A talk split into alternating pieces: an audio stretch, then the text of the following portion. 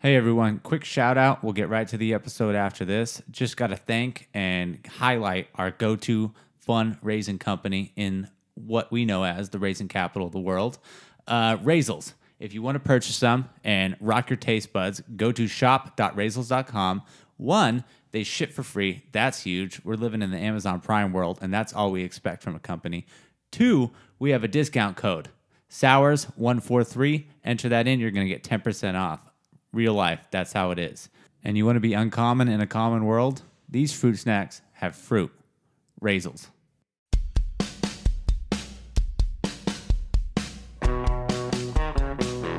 I love you, man.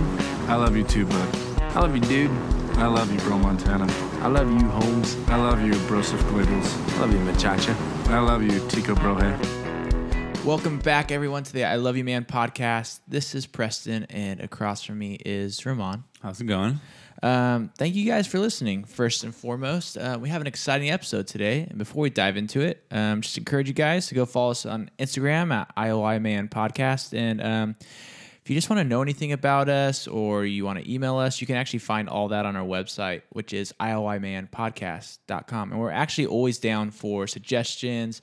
Um, sometimes people request uh, people to be on, and those people actually do come on the show. So if there's anyone you're interested in, uh, just let us know. And we also have a Patreon. Um, if you guys do feel like supporting us, no pressure, but we have that at patreon.com slash ILY man podcast. And before I talk my head off, um, we have Chris from Trelio. What's up, dude? Not much. Um. I'm trying to think of the best way to describe Trelio, um, or maybe I should just hold off. But it's this. We were talking. Is it a steakhouse? No. Is it like a? it's just like I think it's like the cool kids club. I call it think is. reservation only dining. Uh, yeah, it's been it's been pretty much a reservation only dining. And if we were a steakhouse, one steak is not going to make us a steakhouse. right? Shows you how many times we've been there, right? Powerful steak, right? yeah, got one steak. The reason I like to refer to the steak though is because I went there one time for my wife's her work uh, Christmas party. She works at a salon right across the street. Okay. And to this day, when people ask me what's the best steak I've ever had, yours has been the answer to that question. Wow. So just so you know, Dang. He's like, I was Sorry. in an accident. Sorry. It was just so memorable, and I remember it being so tasty. But before I keep talking, we have the quesadilla the question. quesadilla question of the episode brought to you by Quesadilla Gorilla, Echo and Weldon. Pay them a visit. Mention the show, you get 10% off your order. So, we are going to talk about food a lot. So, why don't we talk about one of the most common food, whether you like it or not? Fries. Okay. Oh, you got to go a- somewhere quickly. That's a joke. Fast, uh, fast food. Fast food only. Fast food only. What It's- is your, in your opinion, the best fries if you have to settle for a fast food location to get your fry fix? being a sommelier? It's like a pro- process of elimination. You, you, you hate In and Outs. I mean, that's just, Okay, wait, why do you Those are the weirdest French fries. It's like eating sponges with Yeah. salt on them. just it's not that they taste bad. It's just this awkward texture to me. Yeah, I get what you're saying. Uh, uh, McDonald's is okay. It just tend to be a little greasier and a little Mm-hmm. flabbier. I'm I don't eat at the two places I like the fries the best at most of the time. Well, actually, don't really eat at a lot of fast food. Period. Uh, but we do blind tastings, sommelier blind tastings when we get together, and we did Yeah. one like literally a half a year ago, and the best two are Wendy's and uh, Carl's Jr. And it's pretty funny how I wish I still had the sheet of paper of like the descriptions of the fries and what they smell like and taste like, what kind of oil that they were cooked in. It's pretty funny what sommeliers come up That's with whenever funny. they're doing it. But we had somebody go around to every like fast food type of French fry place, and they literally like had us blind tasting them and like down and like I was off by one. I think I screwed up Wendy's and Carl's Jr.'s got them flip flopped. you oh, know, I expected Carl's. The Wendy's one was out of left field for me. Dude, Yeah, I Wendy's, I, forgot about them and you mentioned them, and I remembered how good they are. Yeah. Like the perfect amount of saltiness. yeah, like, they're they're pretty. They're close to Carl's Jr.'s. They're Close. pretty I like that. So you Yeah. still rank Carl's higher. Yeah, Respect. yeah. Dude, I just thought of this on the spot after you naming Wendy's, but Jack in the Box curly fries. Those. Get- get- that qualifies Yeah, in the but fry see that's category. it qualifies, but like it's a little added extra stuff going on. And Okay, so like it can give it So the if level it's- up. like if that. we're- You- If you're just doing If we're oil, just doing potato, salt, yeah. Okay, traditional fries. I'm gonna go with Rally's. I love their French fries. Okay. Okay. You know, a fun fact. What? Uh, their Carl's Jr. and Rally's fries are the same, it's just different seasoning. See, but it's the seasoning though Yeah. in the Rally's fries that I They like. get them from the same exact person. Dang it. Things you So learn. Carl still wins.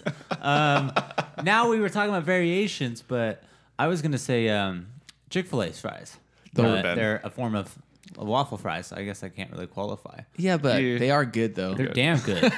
um, I have it too much now. I work near Chick Fil A, and I go there so much. It's bad. Like they know my name now. That's only supposed to happen at coffee Okay, when you when yeah, That's only when a supposed to fast happen at food coffee restaurant knows your name, that's rough. Uh, it's okay. They have a rewards program. I'm fine. I'm getting points. How do you guys feel about dipping fries in milkshakes? That's so weird. I was gonna ask about that because of the Wendy's thing. I'm not a fan. I don't get. I don't generally drink okay. So we milkshakes, sodas, or anything. It's usually water or iced tea for me. I don't or wine. I don't or lots of beer, but I don't generally drink soft, Okay. you know, sweet things generally. yeah.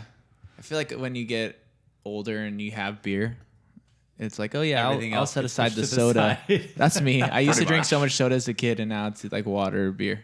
Yeah, my sodas went away like my first beer, and I think I was like 16 or something. I thought you something. were gonna say six. and you Nah, had me. You had 16. I, re- I remember the beer. It was like one of those big bottles of. Uh, A forty. no, not, not a 40. It was in a no, paper bag. it was like, a, like it was even back then I was kind of snobby, but it was like that strawberry blonde Yeah. stuff. And I just remember like my buddy, a waiter, picked me up one because we were going to go somewhere. I don't even remember what it was, but I was like, I'll, I'll try that. I like strawberries.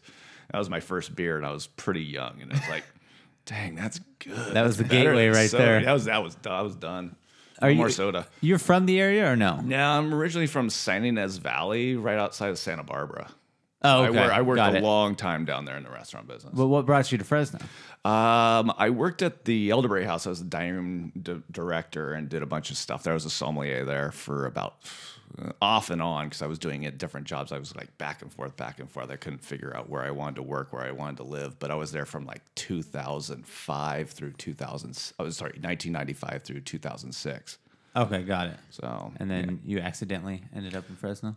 Uh, no, not exactly. I was looking to open a restaurant. I like like two years, like right around 2003, 2004. I had just finished opening a big hotel in Santa Barbara called Bacara as a food and beverage manager, and kind of couldn't I could afford because I made pretty good. But it was just like ridiculous how much money you made, but how much went to cost of living.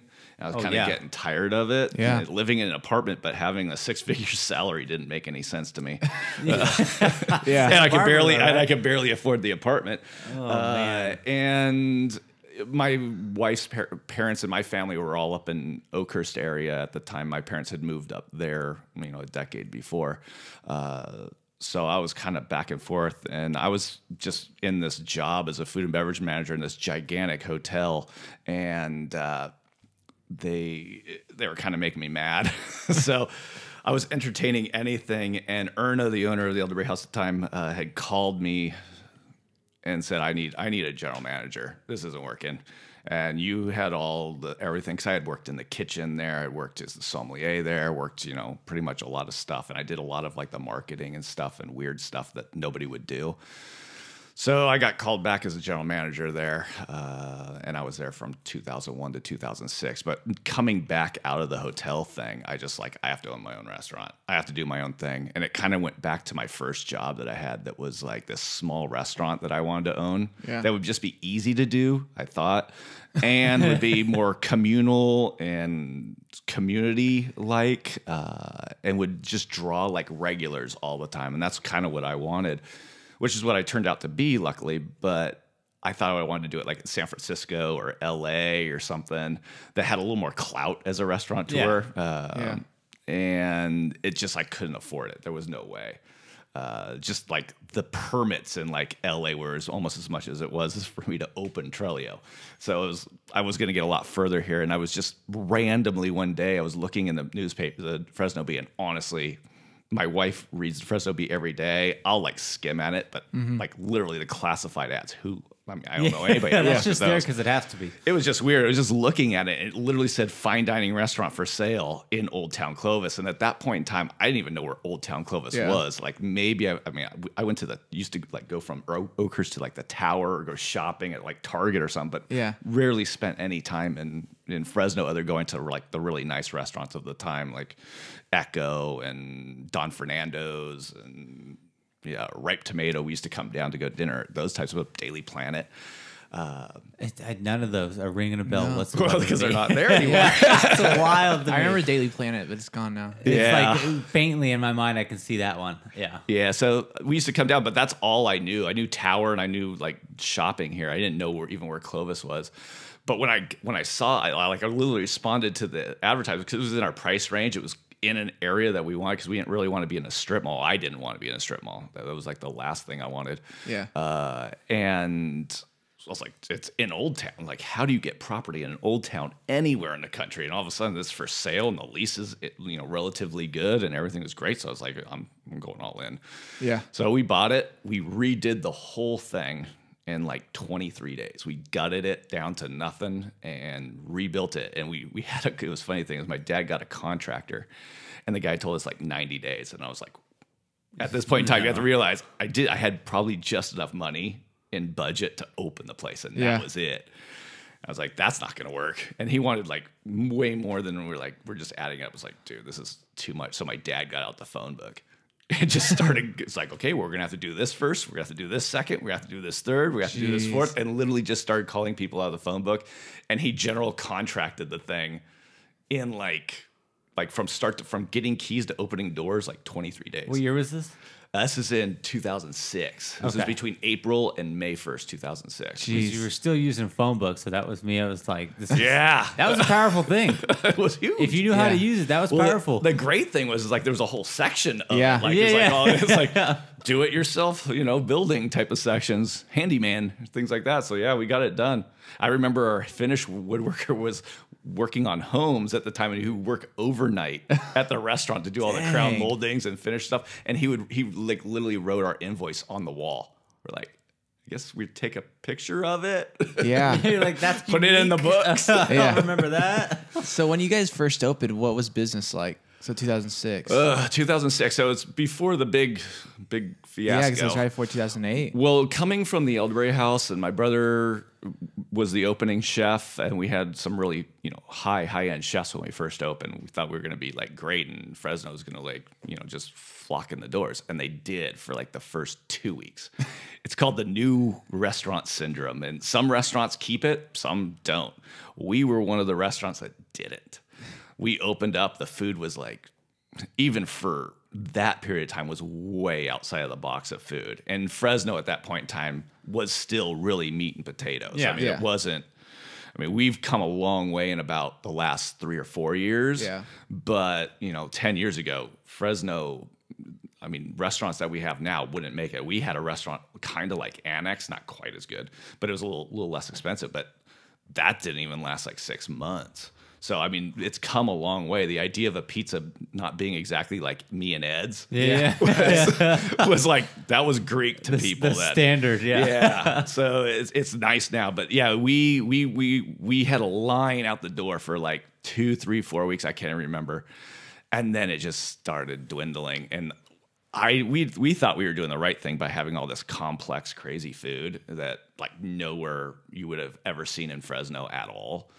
And then it just got to the point where I was like, I had to get a second job, third job, fourth job. I was consulting all over the place. I was even like selling wine, Yeah. like as a as a wholesale wholesale salesman, just to like, eh, just to keep it going. I was like literally going to work to pay my staff's payroll. Jeez. it was rough. And I'd still be working there. But that only lasted about like three years, two years. So Only. yeah, I know, right? That's a long time to be grinding I it out. For me, it wasn't like that big a deal because I'd already been in the re- in the business for so long, and I I like the business so much, so it wasn't really a big deal. I like fixing things. I like working in Okay. different places. It's, For me, I like lots. Ask my wife. I like doing almost anything Yeah. that has to do with food, wine, consulting, business in general, hospitality. I'll do anything. So I kind of kept doing it, and I think we found uh, people started labeling us this farm to fork restaurant. To us, it was like we went to the farm, we got food. Yeah. You know, we called some guy that had lambs, and we got a half a lamb or something. But people started calling us farm to fork, and then it was like we didn't even we didn't tag ourselves that. We didn't Yeah. even know really. We kind of understood where they were coming from on it.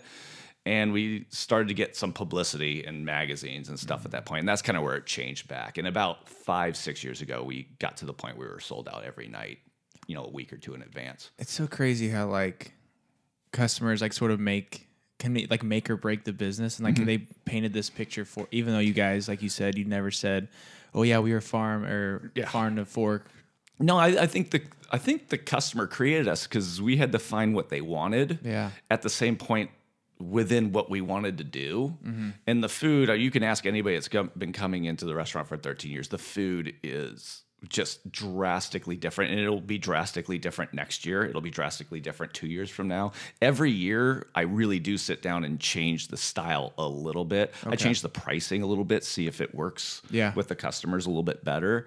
Uh, I change the dining room. I change, you know, anything, you know, really.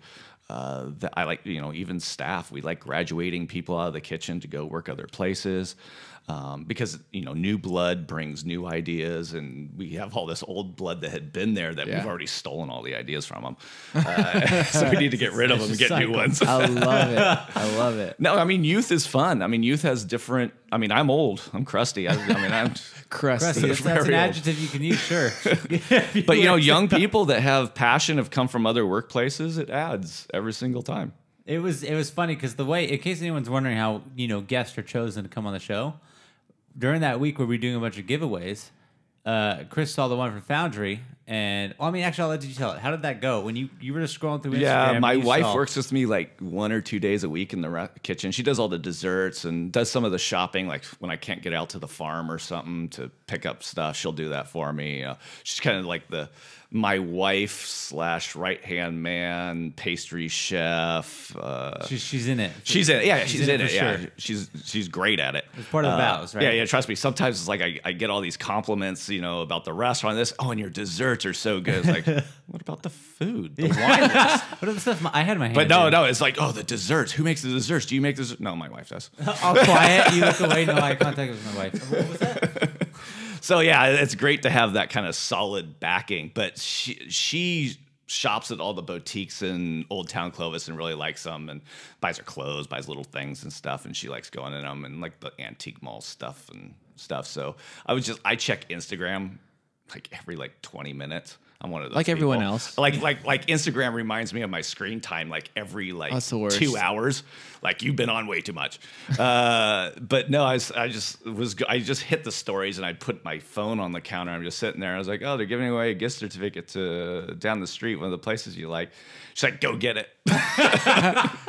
so I walked down there and I got it. And you didn't question it for a second. It wasn't like, Oh well, no I'm no doing no! this, but I'm doing no, that. You're like, yes. I, I questioned Yes, myself. I questioned myself for even telling her there was a gift certificate there afterwards. But no, I after I told her, I, there was no question. I had to go get it. he got it, sent us the, the message like, "Hey, I found the gift card," and we looked at his name. We are like, "Wait, isn't that a restaurant in Old Town?" And so we looked it up, and like, we should try and have this guy on the show.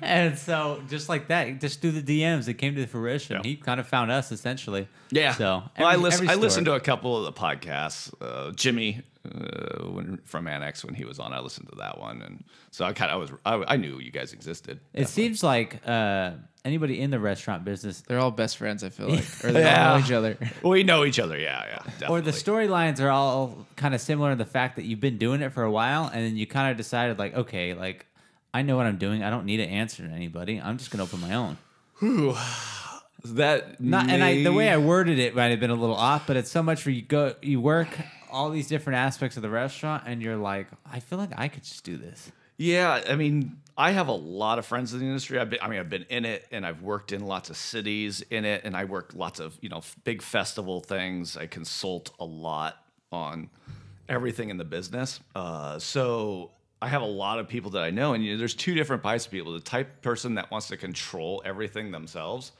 Which would be me. There's I love how you call uh, it then out. there's people that really like to level up and work in like the best, awesomest situations with other people of like minds and like creativities and really want to push the industry. And those people are just equally as good, equally as talented. They just don't have the they don't want to go through and put themselves through hell Yeah. to open their own place so they can control that. Instead, they work themselves into these really high quality of knowledge type of situations. Yeah. And they basically get treated like kings and queens in the food industry. And that's where a lot of like what you see on TV comes from. Those types of people that, you know, some of them are restaurateurs, some of are, but some of them aren't. Some of them are people that just work in the industry and are really good. Um, you talked about going through the hell of opening up a restaurant. Yeah. What was the hell? Also, if you could briefly touch on the struggle of that three years you talked about, Yeah. how do you power through that? Like, how do you not talk yourself out of it three times and be like, "This was a bad idea, I'm out." I was lucky. So I had opening a restaurant, I had close to 20 years of experience. I had opened other businesses before as like food and beverage managers. I had run really high end businesses like the Elderberry House, uh, San Ysidro Ranch. I worked at for a long time, so I had really had like a good solid base. And even having a solid base, opening a restaurant, I mean, you think you know, oh, I'm, I can operate on five percent profit margin.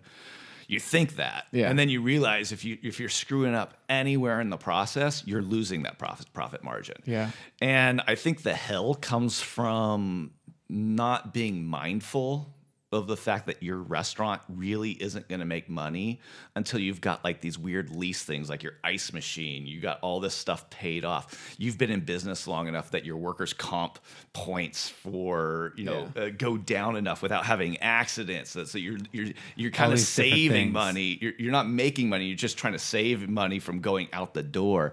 And that's how you kind of maximize to keep that 5% you know thing because that's the only way a restaurant's going to make it is really really understanding every nut and bolt of it it's also the psychology of getting a team of people to work together in such an efficient manner Yeah. that you're getting things done and that can take some time especially as a brand new restaurant you just have all these random people and then you have to make them work as one Yeah. because a restaurant is that that's what it is and you can save you can really get into profit margins well if you're really good at doing that type of stuff so it's like a lot of little things you have to do it's like a puppet master Yeah. of all these things and you can't not forget about any piece otherwise you start losing that 5% profit margin What a good way to describe it. Uh, no one's ever. We've had a couple of people in the restaurant business on. No one's ever described it that way. Um, how do you? Uh, I like that you kind of have a priority on the people management aspect of it because that is big, huge. That's who. That's Ask any of my employees. My number one thing is morale, morale, morale. I It's talk huge. about morale. I Yeah. tell. I have to. My, one first thing in every meeting. You guys need to learn how to talk to each other. You can't. It's You can't talk like Yeah. that to each other. You can't do that. It's like I hear it and it drives me nuts. It should be like a family that never fights. Uh-huh. Is really the feeling I like to have. Yeah. And you have one personality that rubs another personality a little bit wrong, and then you have like this cloudy fog of negative energy that doesn't the work for passive me. aspect of some Yeah. Yeah. of those personalities is kind of the first domino. Yeah, When it it, is. what's your tolerance level when it comes to workplace drama? Like, is it like a one strike and like you know how I roll? This isn't gonna fly. I'm kind of play it like like a really amateur psychologist. Okay. really freaking amateur. Because I'll let it ride until it's like boiling. And then I'm like, okay, I gotta turn off the oven. Yeah. It's gonna boil over. And then I have to like I usually will have like a, a quick conversation with both person to see kind of maybe figure out where Yeah. Find the facts and the. if not so much the facts, but where the freaking nails poke in the wood. Yeah. Uh, before it's starting to get driven in. So I'm kind of like, okay, which one's the nail? Which one's the wood? Yeah. yeah. That's funny. and then I can sit and address it a little bit better uh, and understand. And I generally don't address things as individuals. I try to address all problems as a team because even if it's only two people, you know, everyone else is feeling it. So when you address it as a team, it's like I've addressed it to the people that aren't part of it. I've addressed it to the people that are part of it.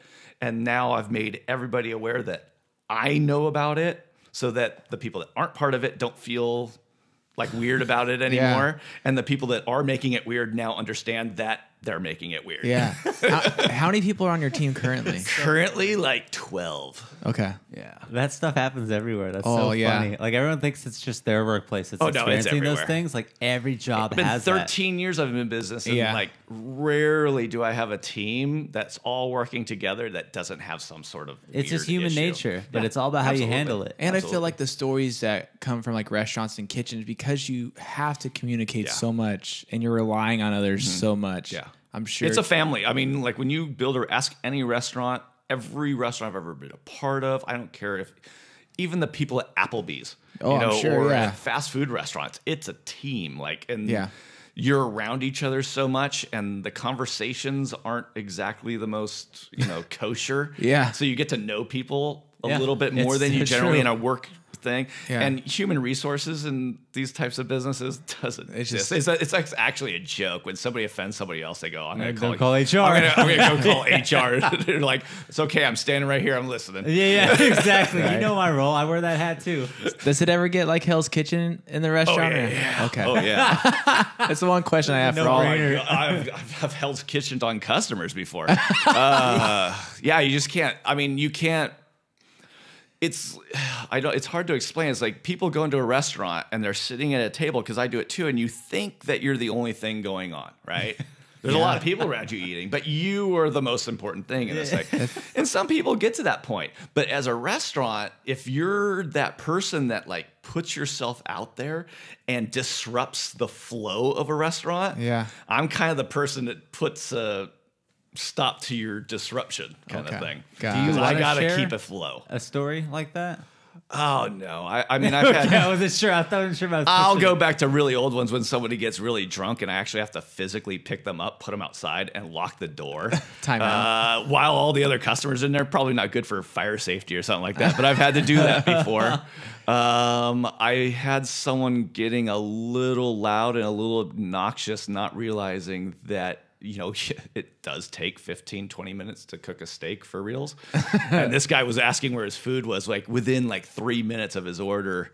And he, oh, I have kids and this and that. I was like, oh, you should have looked at the menu and figured this wasn't exactly a kid friendly restaurant. But I was, we were kind of going with it for like the first 15 minutes. So I just put a rush on the food. I remember, and I took it out. I was just still being as hospitable and everything as possible. And he just like as I put down the food because I, I I serve a lot in the restaurant. I, I like playing a waiter still and stuff and talking about wine with customers. But I put down this food, put my fake smile on, and he literally looked at me and said, "Finally." And it was like 15 minutes. I was like, oh my God, this is over. No, I don't lose it. So, okay, don't, if you're a customer out there listening, don't ever try to do this because you'll never be allowed back in. And, and I'll talk about you on my neck on the next podcast. but I literally did not story. charge this guy. And the second he was done with his food, I just told him to leave. And I was like, "You're not getting charged." He's like, "No, I want to pay. I'm a small business owner. I understand." I was like, "No, obviously you didn't. yeah, you, Are you sure? disrupted the restaurant for 15 whole minutes. I'm a small business. Uh, owner. I get it, guy. No. No, you didn't get it for the fi- first 15 minutes. So Yeah. I literally just told him to leave right then and there. It's like, "You're done eating. Just leave." Oh and That's a unique approach. I and yeah, I'm pretty sure if that guy lives in Fresno, I'm pretty sure I've never seen him again. Well, I was gonna say the, the restaurant itself is it's a pretty small. Oh yeah, we're only eight tables. Yeah. So how many people is that total that you can fit in there? So One night. every night we do anywhere between 32 and 40 covers depending on how the tables go. We're booked almost every single night. We're open 7 days a week, so that's a nice thing. Yeah. Uh, you know, the one the one way you do lose money in the restaurant business is not having your seats full. That's kind of not our problem. Yeah. Our problems is managing how much money we spend to keep the restaurant going. Yeah, and I remember a story. I forgot who it was that told me. I think um, it was actually Rachel Orlando. Oh, okay, yeah, Rachel, And yeah. it's like you almost get that text when you're like, "Oh, I heard they just got a shipment of this wine." Yeah. and it's like you got to be there. Yeah, it's almost like this. stuff like well, we deal in the really, really, really rare wine world. Uh, and our you know our wine list, if anybody hasn't seen it, is gigantic. We have everything from you know 20 30 dollar bottles of wine up to like 10 15 20 thousand dollars. Whoa! So it's really fun to have to curate a list that gets attention from all over the world. Yeah. Uh, being an eight table restaurant, I think we're probably pretty much the highest rated and probably the biggest wine list, at least in America, as far as curated wine lists go for a restaurant that only seats like at one time 20, 30 people. So when you have this wine list, you literally have all the wines there. yeah, yeah. Wow. Who handles that expensive bottle? We so everybody that works for me has to be a sommelier. Okay. So that's the first go. Everyone you see in the restaurant within six months has to pass their introductory sommelier test. Okay. Uh, I deal with the rare wine side, and I have two girls that work for me that deal with like the buy the glass stuff, the interesting, cool stuff, the stuff that most people buy. It's really nice for two people to handle it. So when they're tasting through wines, Yeah. they agree on things, and then then and if I like it too, then we know it's a great wine on the list, and it'll be work good. Not only that, if they're they're the ones handling that situation. They're the ones that are going to be selling it. It's a little more cohesive between the list and the customer at that point in time when you have a, a liaison that's like majorly part of it. The collectible side, I pretty much deal with those customers that are buying those types of wines. Anyways, they're, they're the ones that just go, bring me Chris. And whenever I, whenever the- one of them come into the kitchen and go, uh, Chris, they have wine questions on you know whatever table, and it's like, okay, it's someone here that Yeah. Knows is their playing stuff. ball, playing ball. Yeah. They came to play the game. Yeah, they're they're they're interested in real real question type of things. So Um, I mean, kind of to be back on the people process. He, you said you had twelve people. on 12 your team? employees, yeah. Do you do all the hiring? Kinda. well, something before you got here, we were talking about is these established corporations that I don't know how they teach it or instill it Yeah. on their hiring managers, but these hiring managers have this ability to see in these potential employees stuff that these potential employees can't even see in themselves. yes. How, as a hiring manager or anybody that's in charge of that, what do you look for when you're talking to somebody for like an interview Well, process? first and most important thing, I don't interview. Okay. Gotcha. I let my team interview. If it's front of the house, I have Christina and Kali. They're the ones that interview. If it's Oh, the back of the house, I, I just gave away a chef, but I used to have two sous chefs that, I mean, I make them talk to them because they're the ones that have to put this person into a team. They're the ones that are going to end up training them. They're the ones that are going to end up instilling the quality levels that need to be done, the way we talk to customers, the way they're the ones going to do it. So they have to feel comfortable with that person. So I don't feel like it's my place to be hiring people just because of experience or knowledge or how I feel about that person. I'll generally get along with anybody. Okay. Uh, but it's i mean i really have to have a cohesive team at all times because it's small it's intimate the the guest sees everything that's going on Yeah. so therefore i kind of stay out of it That makes so much sense. I like that approach a lot. If you were um, meeting someone or doing an interview, Mm-hmm. Was there red flags where you just, as soon as they say something or do something, you're like, okay, yeah, this is over in your head? in your experience, I'm not talking about the restaurant now because you obviously just stated you don't do that. But when you did do interviews, was there ever times where you're just like, there's that trigger where you're just like, okay, this is definitely not going to play out? I always had it but then i'd probably end up hiring the person Oh, anyway. It's like, well, I need someone, so sure. Yeah, no, I'm gonna ignore that you said it's, that. It's kind of one of those things. I mean, you don't know anything until you try it out, is basically what I think. And the number of people that have actually walked in the door and then never came back three days later is enormous. I mean, I have Yeah. to be honest, but I'm not somebody that's going to judge somebody because they might be nervous in an interview. They might be just, you know, not. They might be tired from working another job. They're trying to get out of there. You know, they're, maybe they didn't present themselves great. Uh, doesn't mean they're a bad person. Doesn't mean that they're not capable of doing a great job. Um, so I don't really put a lot on the interview, other than I'm looking for key things like signs of drug abuse, alcohol abuse. Yeah. Um, you know those types of things. Uh, As long as you don't show up to your interview drunk or high, I mean, yeah, you pretty much got John Petrolio. That's the motto. Throw that on the door. Maybe a little high. Maybe a little high. That's fine. But to take the as edge long as off. you're not using knives, you're cool. I love that. No, I mean, I mean, for what we do, it has to be really creative. Yeah. Uh, because changing the menu, ch- how you interact. I mean, even the front of the house, I look at it as very creative because every customer is different, every guest is different, and how you approach and talk to that is literally being creative. Yeah. Uh, my my general manager uh, Tina, like for a long time, we used to trade books back and forth about body language, Yeah. uh, psychology, stuff like that, because that was more important than like the product knowledge. Yeah. You know, if you can entertain somebody and understand everything that they're thinking about while they're, you know, sitting there eating dinner by just the way they're moving around, way their eyes are working and stuff Yeah. like that, then it makes their job a lot easier. So it's something that can, we really like put a lot of Yeah. emphasis on. Do you like it when people go to uh like do you require any like culinary school? No, absolutely not. I didn't go to culinary school. My That's brother my next question. My brother, Okay. my brother and I are, are, you know, I consider my brother probably better chef than I am. Uh, he went to culinary school. He's in New York right now. No, he used to be. He came from New York. No, he he actually is a chef at a big giant retirement home. Uh, so he left the restaurant to be a farmer, and then the farm got sold, and then now he works this big old retirement home as a chef, and he's really good. I mean, like when he cooks, it's like soulful and deep, and has like nerve and electricity to it when it's done. Yeah. Because I know the way he thinks, and I can taste it. I'm very different in that it's like I'm a broader palette of cooking. I'm and I adapt differently to situations than he does. And my cooking's a lot lighter than his cooking.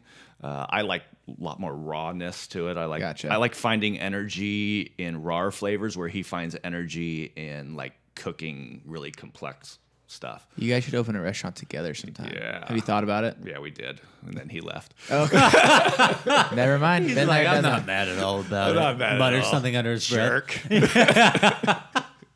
Um, how does that uh, reservation process work?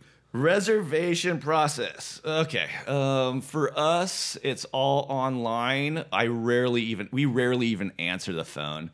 Usually have to if you want like like we take reservations online for parties up to six, uh, and then from there, if it's a party over six, which we can take very few of in a week, uh, it's literally like you have to make a phone call, leave a message, and we'll call you back. Uh, reservation system's automatic. It's developed based on the flow of what the kitchen's capable of doing, uh, because it's really complex food. Like every dish that we put on.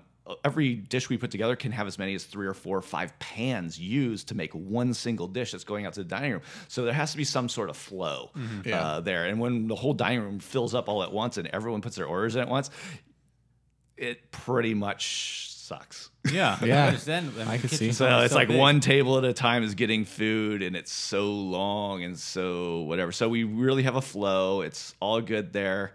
Uh, we only turn the dining room one half of a time per night, so all tables get filled once, and then only half of the dining room gets filled again because just the way the flow works in Yeah. the restaurant. So our maximum number per night is like, depending on you know how the seats and how the reservations work out, anywhere from about thirty-two to forty-six. We've hit fifties before. Yeah. it's rough, it's ugly, and it's generally when people are like waiting outside when we have a table like nine thirty. Okay, we'll wait, and we're like, oh, Oh, I thought that was going to deter you. I thought that would Oh, like, that never didn't mind. work out the way I thought it was. I meant ten. Yeah. so I mean, that's kind of how our reservation system work. We're kind of hands off. I mean, like five years ago, six years ago, I'd answer the phone and go, "Please come in, please come in," and then like recently, it's just the flow. Like the phone just rings. Yeah. And the answer machine says, if you want reservations, go to you know online to do it because it just doesn't.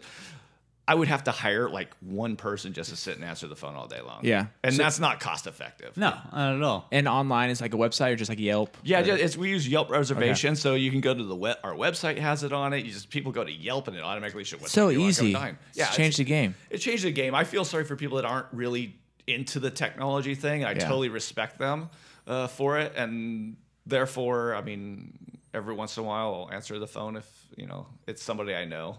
Yeah. Yeah, I don't know if it's somebody I know. If I do, but, but you know, what I mean, it's like they're calling. It's got to be somebody. The thing, but there's like with automated like business call things like Yeah. update your Yelp, whatever. I mean, your go your Google whatever business account. I get like 20 of those a day, so I just stopped answering the phone. Sorry, everyone that wants to call and make reservations. you can blame it on Google There we or, go. or the I fake or the fake scapegoat. Google calls. Oh my gosh. Um, we, I don't think we've hit the location yet. Oh yeah, we're in Old Town Clovis, right in the middle of it, smack What- dab in what the middle. street? Uh, Clovis Avenue. Okay. right on Clovis Avenue, right smack in the middle of Old Town. well, that's the cool thing about your restaurant. Either like, it. How much would you say you spent on advertising? Probably zero I- dollars. Zero. I don't know. Everyone, I've been doing it a little bit more just to keep internet traffic. I don't Yeah. do it for phone traffic, whereas that would be like TV, you know, you know, newspaper type of stuff, you know, print stuff. I mean, generally that's pretty good for like telephone stuff. But now that telephone reservations aren't really Yeah. something, it, it- papers and television just don't drive reservations. Yeah. They can drive walk-ins pretty well. You know, people walking in, but we're not a walk-in restaurant. We're a reservation restaurant. So we have to deal with digital, and it's like you have to be in front of people at the decision point when they're on their phone. Like, Yeah. where are we going to eat tonight? You have to show up then. Yeah. And that's where uh, our tiny, tiny budget of, you know, uh, marketing goes into things like Facebook, Instagram, Yeah. you know, just little paid ads. And I d- never pay more than like maybe like 20 bucks a Yeah, week. for, like, the it's, Instagram ridiculous. promotion or whatever. I target it down to like, oh, I only want 26 year olds coming in this week. So, so I'll target Facebook with 26 year old foodies. That's all I want. You just got to put the money into Alexa and Siri, and every time they hear, "What should we get for dinner?" Yeah, Boom, that's Trelio. when you're- yeah, that's when Make all of reservations. stuff pops up on the Facebook and Instagram feed. Trelio reservations. Yeah, oh my gosh. Can I make you reservations? Yeah, that's a good voice right there. That was spot on. Wait, I'm gonna I'm gonna call them and get that done then. Yeah, Dude, that's pretty smart. I didn't even think about that. I'm sure there's an algorithm. It's I don't even have a like I'm I feel always technical technologically advanced in everything I do, but I don't even have one of those things yet. I couldn't imagine sitting there talking to a speaker going It's like, probably good. Telling yeah, I was like my phone does enough, but like one of those little boxy things is like, do I really need it to shop for me? Do I really need it to change the channel? I don't think so. I still feel very uncomfortable talking to those. Like I don't use Siri that often. Oh, I've never Even used when I'm by myself, like when no one else can hear me, I don't like using The it. only time I do it is when I'm driving and I want to play a certain song. Yeah. I'll ask. I've for done that it song. too. Because otherwise, I'm too tempted to yeah, just hit with one of these, and then I'm like, oh, maybe Well, I'll play see, this you're- one, or maybe I'll play that one, and then all of a sudden Yeah. I'm lost, and then You're you're a younger generation. I come from the generation that didn't even wear seatbelts. So Yeah. texting, writing like writing your biography while you're driving. That's what that's what my generation does. We're dumb. just a slight We're difference. that's dumb all. as heck. Um, go ahead. No, I was just gonna. I didn't know if you had any last. No, I was going to sum up as well too. I think we felt it at the same time. Yeah, go for it. Uh, but Chris, thanks for coming on, Oh, man. no problem. Cool. I'm gonna have to freaking make it happen though. I haven't been through yet, so Oh, yeah, cool. I've heard about it nonstop. I just am lazy in the manner of planning things out. Ah, so yeah, yeah. luckily Yelp makes it easy. So You're one of those people that calls ten times. yeah, yeah. Damn, you never have availability. no, I, I, if I could do it over the, like an app, I'm gonna do that over a phone call anytime. Yeah, yeah, yeah. Well, cool. Uh, thank you guys for listening and for tuning in. We'll have a new episode for you next week. Uh, but until then, don't forget, just be nice people. We'll catch you next time. Bye.